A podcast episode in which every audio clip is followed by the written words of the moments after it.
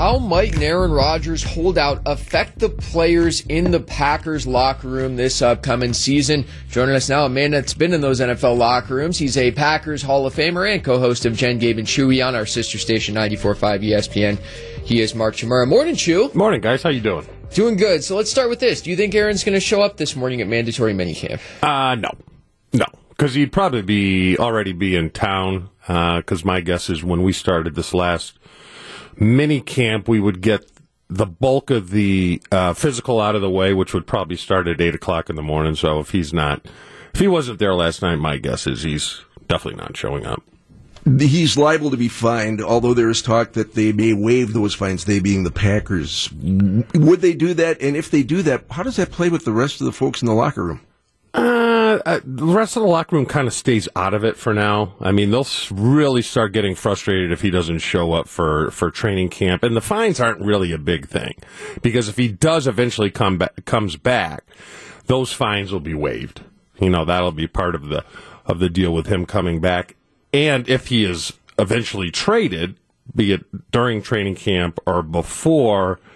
Um, if the Packers did want to enforce those fines, the new team would most likely pick them up. So the fines really are not a sticking point when it comes to Aaron showing up. Isn't that the principle of the thing, though? I mean, it, it, it would apply to anybody else in the locker room. Why sure. shouldn't it apply to him? It is, but I mean, if that's the way to get him back and it's a way to sweeten the pot, my guess is, um, you know, to entice him to come back, they will probably excuse him for this mini camp.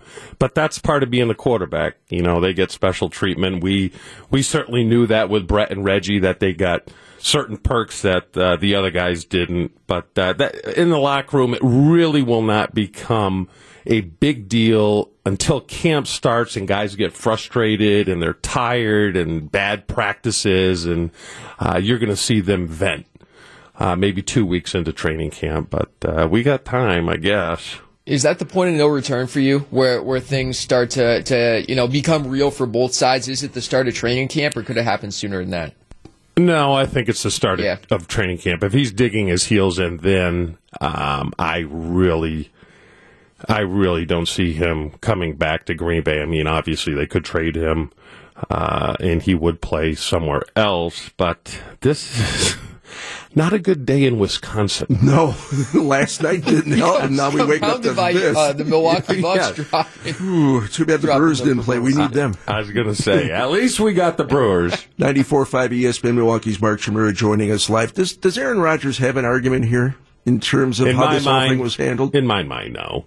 I mean, for, for what his uh, gripe is, it certainly doesn't rise to the level that he's brought it to. Um, I mean, he he said some pretty harsh things uh, early on uh, in this fight, but I don't know what to do. I said it all along. I don't know what is so hard about all of them getting into the room. If Aaron's going to be stubborn, at least they're all in there. Find out what the problem is, because I still don't think the Packers know fully what it is.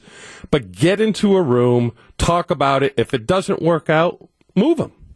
And if it does, great, we get them back. But this back and forth, lack of communication. What's the problem? We don't know. We'll give you whatever you want.